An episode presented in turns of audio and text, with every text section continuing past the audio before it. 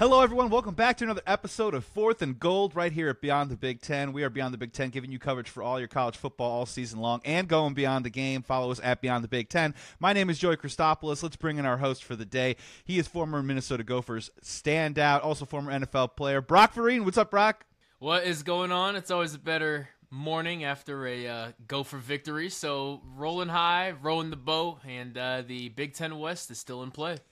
You called it weeks ago, Brock, and here we are. We are in the chaos. We are in the eye of the hurricane of the Big Ten West chaos that's going on right now. But let's first let's recap. Uh, yeah, as you mentioned, the Minnesota Gophers picking up a victory, twenty-seven to twelve over Michigan State. Uh, Brock, your first blush thoughts in the game because honestly, you look at the final score you got home and you go.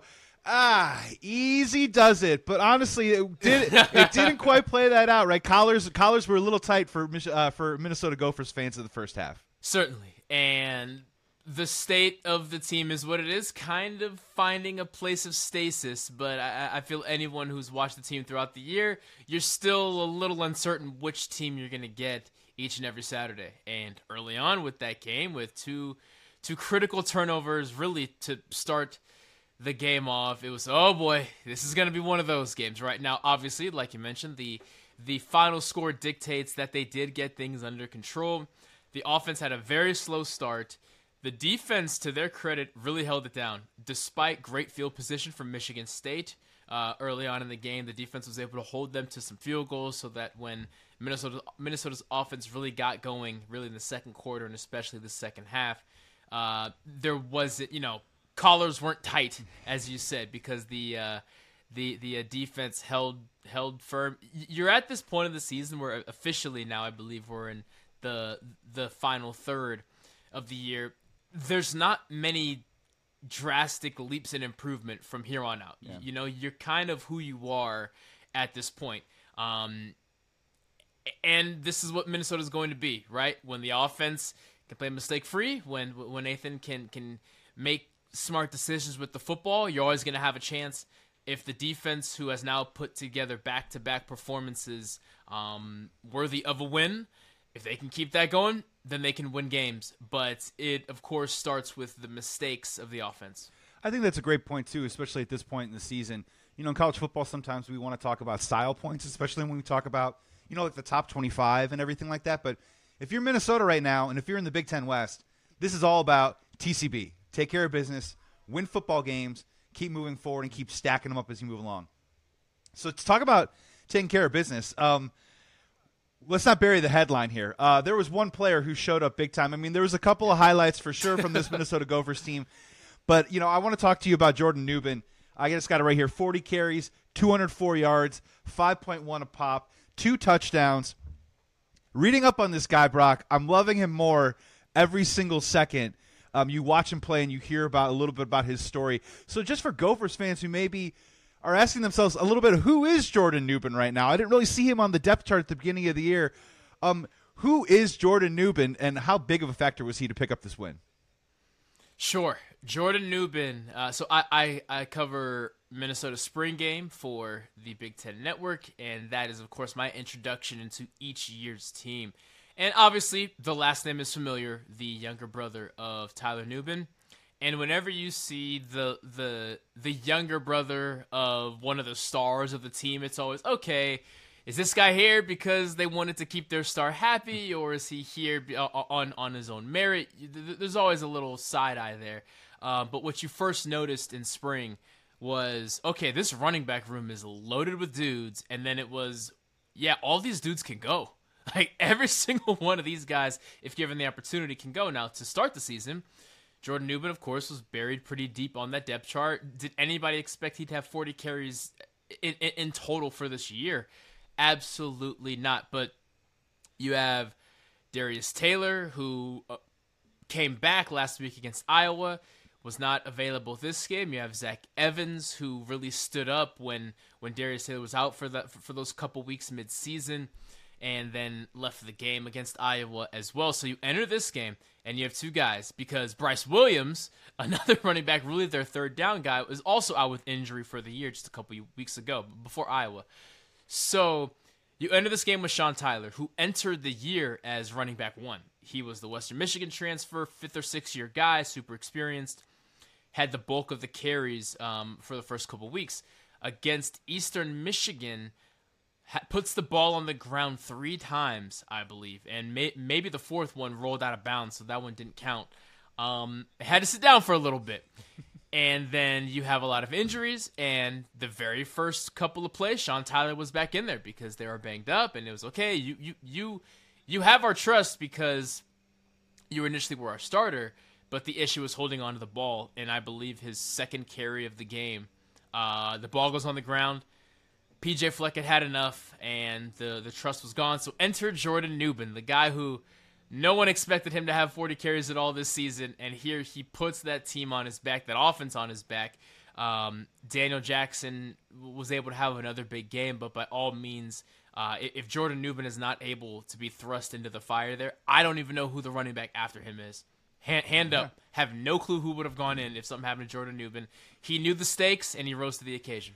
Uh, that's what they were saying after the game. I mean, when you bring in, I guess it's fair to say your fifth maybe fifth string tailback um, into the game, and he only you know and he picks up the yards and he gets it done right. I mean, it wasn't anything too fancy. I think the long that he had was maybe 19 yards, but I was also reading that last year um, he was listed as a safety on the team. Um, and he's a converted. He's converted over to the offense. So when you see that guy running between the tackles, I mean, he had some really nice hard runs. He was dragging guys with him along, really kind of setting the tone for the team. And for him to step up and come in, get 200 yards, Brock, um, what a ga- what a galvanizing effort, and it kind of leads me to my uh, just a quick little side question for you. I mean, you know, you played on the defensive side of the ball. Um, did you ever like it, if you had a dream, right, to put you on the offensive side? Are you spinning it? Are you are you toting the rock? Or are you running out? Or are you catching passes? Like if they said, Brock, we need you, man. You're our six, seven string guy. You know, on offense, what what would that have been for you? It's so funny because two years ago, Derik LeCaptain – uh, after a bevy of injuries to the Minnesota running back room, they were so depleted that their reserve linebacker had to take carries, and he actually scored against Northwestern, if I'm not mistaken. So I was a running back. Go, going back to Pop Warner football, yeah, yeah. I was running back because my older brother was, and my dad played receiver. So I, I, I initially was drawn to the offensive side of the ball there wasn't a specific moment, but at some point in high school, now, now you know, like most Pop Warner kids, you're, if you're the fastest guy out there, you don't leave the field. So I, I did play defense also, um, but I, I loved offense. At some point in high school, it just clicked for me. Freshman year, I'll, actually, you know, I'll, I'll say sophomore year. Sophomore year, I remember thinking, I, I just want to play defense. I I don't like offense at all. I kept playing it throughout high school. Most of my opportunities to play in college were um, on the defensive side of the ball. There were two that liked me offensively. I hated offense. Really? Hated so if I had to pick one, I despised it. So if I had to pick one, slot receiver was more fun than running back for me. I hated playing wideout. I liked slot because I just wanted the ball as quickly as possible. Sure. Um, because at that point it just kind of turns into a kickoff return or a punt return. Um, but yeah, short, a a a long answer short. Hated offense. If I had to pick one, I'd play slot. Wow, that's one of the more authentic answers you're ever going to hear. That is an against the grain Monday take right now, uh, because I think most people, of course, they, everyone gravitates towards the offensive side of the ball. Everyone wants to spike it after you get to pay dirt and everything like that. But and maybe I was just assuming you always just wanted to tackle your brother growing up, which just made you want to be on the, on the defensive I'm side. I'm sure that was part of it too. Um, that's really awesome. I, I, do also want to flip over. I mean, we would be remiss to not talk about the offensive effort of Daniel Jackson in the last two weeks. Um, this is a guy with 14 receptions now over the last two games. I believe he's got 221 yards. He got a score in this last game. I mean, that touchdown was pretty huge, right? Because, I mean, I think the offense, we were seeing that stagnation from the Gopher offense at that point. Getting in the end zone, Daniel Jackson was huge. I want to talk about you know a little bit about like what you're seeing from his game that's kind of really risen to the surface over the last couple weeks, but I also want to talk a little bit about like how can we kind of fabrically influx this with Kaliakmanis a little bit. Now we've got him going a little bit with Daniel Jackson. Does having a go-to receiver kind of help him a little bit, gain a little bit more confidence as we move along here deeper into the season? Because we got big games coming up still to win. It definitely comes. It brings a sense of comfort, right? week one, um, that Thursday night game, all eyes on Minnesota and Nebraska. Daniel Jackson, of course, has the catch of the week with that that that toe drag uh, to win the game. and then it was kind of nothing. And a lot of that was Minnesota wanting to establish the run week after week after week, running the ball 50 something times, whatever it was against against Eastern Michigan. And of course, the, the struggles of Kaliakmanis. Those struggles are still there. There's still some head scratching turnovers like we saw um, against Michigan State. There's some interceptions like against Michigan. Where are you throwing the ball?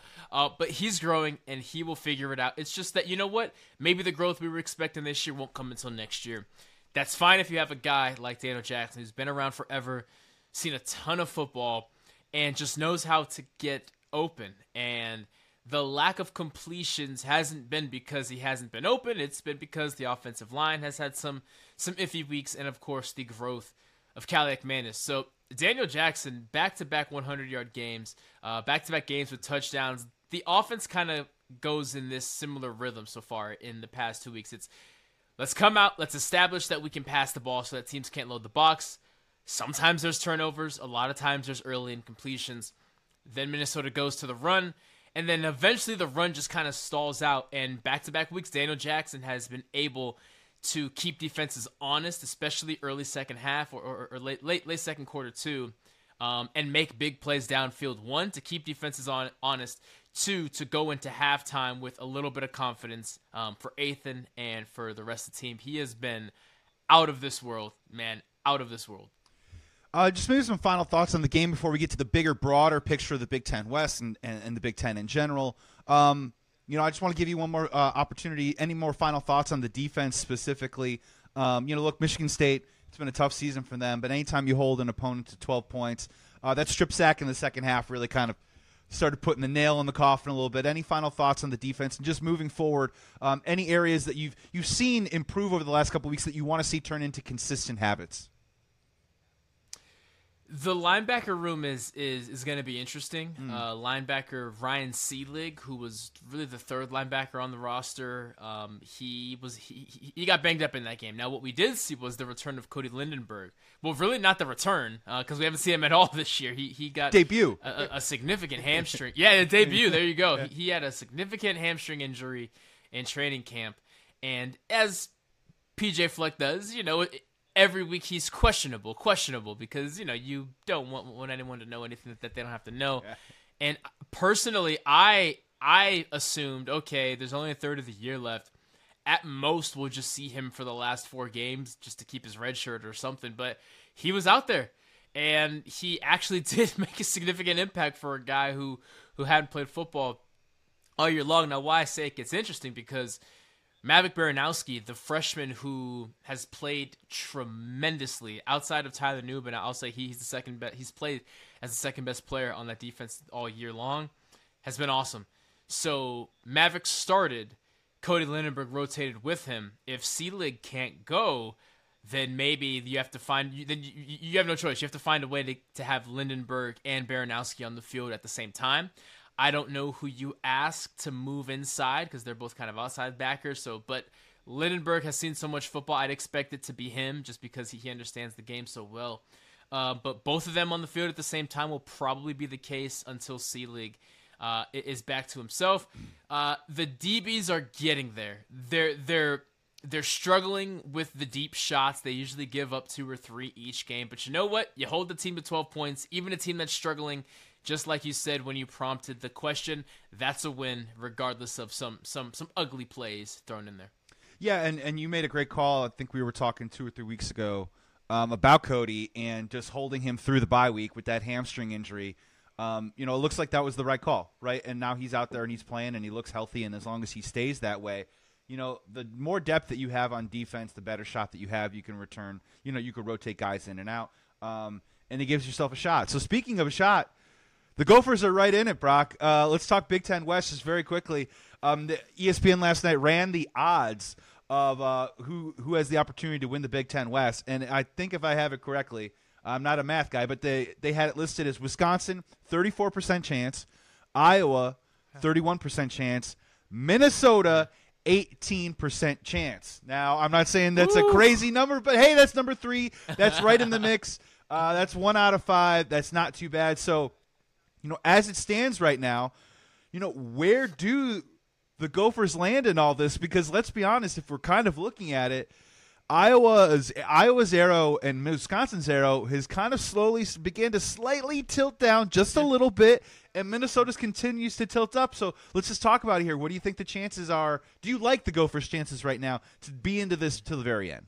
The problem goes back to your Wildcats and the overtime loss a couple weeks ago. It hurts. Why that loss was such a big deal is because Minnesota has Michigan and Ohio State on their schedule this year. They still have to play Ohio State. Mm-hmm. Is it Ohio State some unstoppable force? Of course not. Would you like to currently have a win against Northwestern, be leading the Big Ten West, so that if you fall to Ohio State, you're just tied? Absolutely. Wisconsin has their Ohio State game out of the way. Of course, we saw that uh, j- just just a few few days ago. Um, and Iowa doesn't play Michigan or Ohio State this year. Penn State was their big crossover, and, and that was out of the way super early in the season. So that's why the percentage is at 18, even though all their records are currently the same. That Ohio State game is the fork in the road. Uh, really, not the fork in the road, the speed bump, I should say. And you would hate to be in a situation at the end of the year where you look back and say, the Northwestern game did us in, and now we are on the outside looking in of the West. But you know what?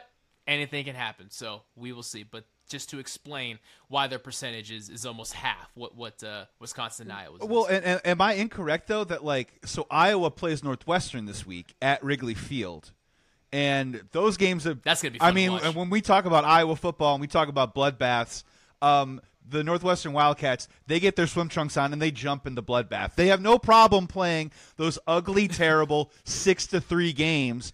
So if Northwestern knocks off, uh, Northwestern knocks off Iowa and Minnesota beats Illinois, though, doesn't that that can also kind of help a little bit? I mean, you got to now stave off Northwestern, but I'm just saying, get another loss for Iowa. That could certainly help Minnesota, though, right? One thousand percent. And if you saw the Wisconsin team that faced Ohio State, you saw okay, Wisconsin's pretty dang good with this freshman quarterback in there. Um, but at the same time, Braylon Allen got injured. So if that Braylon Allen, injury is serious, there's no guarantee Wisconsin's running the table either. So there's a ton left. Also, and maybe the most important thing out of all of this, Minnesota still plays Wisconsin at the end of the year. So depending on if Iowa wins out or if Iowa falls again, that Wisconsin Minnesota game may be the determining factor at the end of the season. Yeah, no, we're just looking at the schedule here, just really quick. Uh, you got Iowa at Northwestern. We just talked about that. Wisconsin, Indiana. You would think that they'd be able to eke past that one and probably Sure. get the six wins right there. Um, I did hear a little piece of intel that you know Tanner Mordecai might not be done for the year. Um, maybe Okay. may may make make a go of it and try and come back in a couple weeks. But as you mentioned, that running back room losing Braylon Anchez uh, really really hurts them because that's their identity. Um, and then obviously Nebraska. Nebraska sneaky is kind of on the uh, their arrow. Talk about an arrow pointing up. They're definitely pointing up right now, and then they get Michigan State too as well. So talk about a little bit of a dark horse right there in the Big Ten West. Um, it's all up for grabs right now. Um, it is in. It's incredibly, incredibly It interesting. Um, before we get out of here, I do want to ask you two things real quick. Uh, real quick, just obviously Minnesota's playing Illinois this week. Um, if you take a look, you know Illinois, not quite the defense of seasons past. Um, they're giving a lot up, uh, giving up a lot on the ground right now. They're giving up, I believe, 396 yards total to opposing offenses. Um, so for Minnesota, just real quick, what do you think the key is to just keep it rolling right now? I think this has a little bit more to do with Minnesota than maybe what they need to do against Illinois, if that makes any sense. But what is a quick key to Minnesota? One thousand percent. Quick uh, Minnesota key to picking up a win over Illinois. It's going to come down to the offensive line. I- I- Illinois is even at a higher level than Minnesota, the most unpredictable team right now, which is so opposite of what Brett Bielema is. Yeah. Like Brett Brett Bielema is consistent, if nothing else. E- even in a seven win se- seven win season, you know what you're getting. You're getting downhill physical football, and you're getting DBs who can flat out ball. So. That hasn't been the case with Illinois. When things are clicking and they're playing penalty free, they're a tough out when they're their own worst enemy, they can't get out of their own way. So it's a matter of which Illinois team shows up. But because they're so unpredictable, it's exactly what you just said. It's what Minnesota does. And if they can play mistake free, if they cannot, if they don't turn the ball over, they'll win the game. Yeah. I, I feel it comes down to that. M- Minnesota's defense has found their rhythm. They should be just fine against I- I- against Illinois. Although Isaiah Williams, their slot receiver, really do it all guy, not just slot. You see him all over the place. Has been incredible. um, in regards of, of just how, how often they get him the football and how creatively they get him the football. That being said, Minnesota's defense should be fine if the offense cannot can can play the game without turning the ball over. Clearly, no matter who's at running back, they're going to have success. And Illinois has proven you can run the ball against them. But again, I will say they cannot turn the ball over if they want to win this game. I love it. Like Minnesota Gopher football 2023. We could have our eighth string running back, and we are still going to run it down your throats, right? Like that's such a great mantra and a great philosophy. Roll uh, the boat. Yeah. uh, before we get out of here, really quick, just general college football. Um, you know, another great weekend in college football. Um, I, you know, I, I'll open up the floor to you. Clearly, like Oklahoma losing to Kansas is huge. I mean, that turns over the apple cart for sure. Um, what else kind of stuck out to you from the weekend? How fun this year is going to be through this final four or five. Ga- no, I think everyone has four games or, or fewer left. I think there's some late bye weeks, but how fun this final month is going to be because well, five weeks if you include the conference championships. Yeah, the ACC is wide open. I still see Louisville winning that thing. Uh, Fl- Florida State, of course, is the front runner. I love the Louisville versus Florida State matchup, and Florida State is down one of their top wide receivers. Um, so the ACC, all eyes in the ACC. Uh, UNC just had a disappointing loss uh, to Georgia Tech. Mm-hmm. Louisville just blew out Duke, shut them out actually. Um, so look look for Florida State and Louisville there. The SEC, Georgia has reestablished themselves as a confirmed number one. I thought Ohio State was going to jump them because the resume, um, the official playoff rankings, the first iteration of them, uh, come out Tuesday night, and I don't know if they can put Ohio State above Georgia now, even with the resume, because Georgia looks so dominant even without Brock Bowers. Um, but Alabama uh, coming off a bye, they're coming. starting to figure things out. George, yeah, Georgia's all of Georgia's final games are against teams that are currently ranked. So keep your eye on on the SEC matchup there. Um, Ole Miss, I believe, is just cracked the top ten as well. So they'll they, they may have something to say. The Pac-12, man, Washington, despite winning, trending down. Oregon is looking like world beaters right now after that domination over Utah. A Washington Oregon rematch is likely going to determine uh, the Pac 12 winner now that USC is firmly out of the conversation. Of course, the Big Ten. We have Ohio State, who put together an impressive performance. We have Michigan, who was resting. Um, a little caveat will there be a punishment for Michigan that affects this year? A lot of people thought no way. Now there's brief rumblings that they may get punished this year. Uh, I've never seen anything like that, but it's worth noting. Um, so all all eyes on that that Michigan Ohio State game. Now that Penn State again, despite winning, probably not in the Big Ten conversation anymore. And then the Big Twelve, uh, it's looking like a Texas Oklahoma rematch in the Big Twelve championship. Um, but if Kansas has anything to say about it, maybe they'll just keep beating people and uh, hope that Oklahoma or Texas fumble this thing.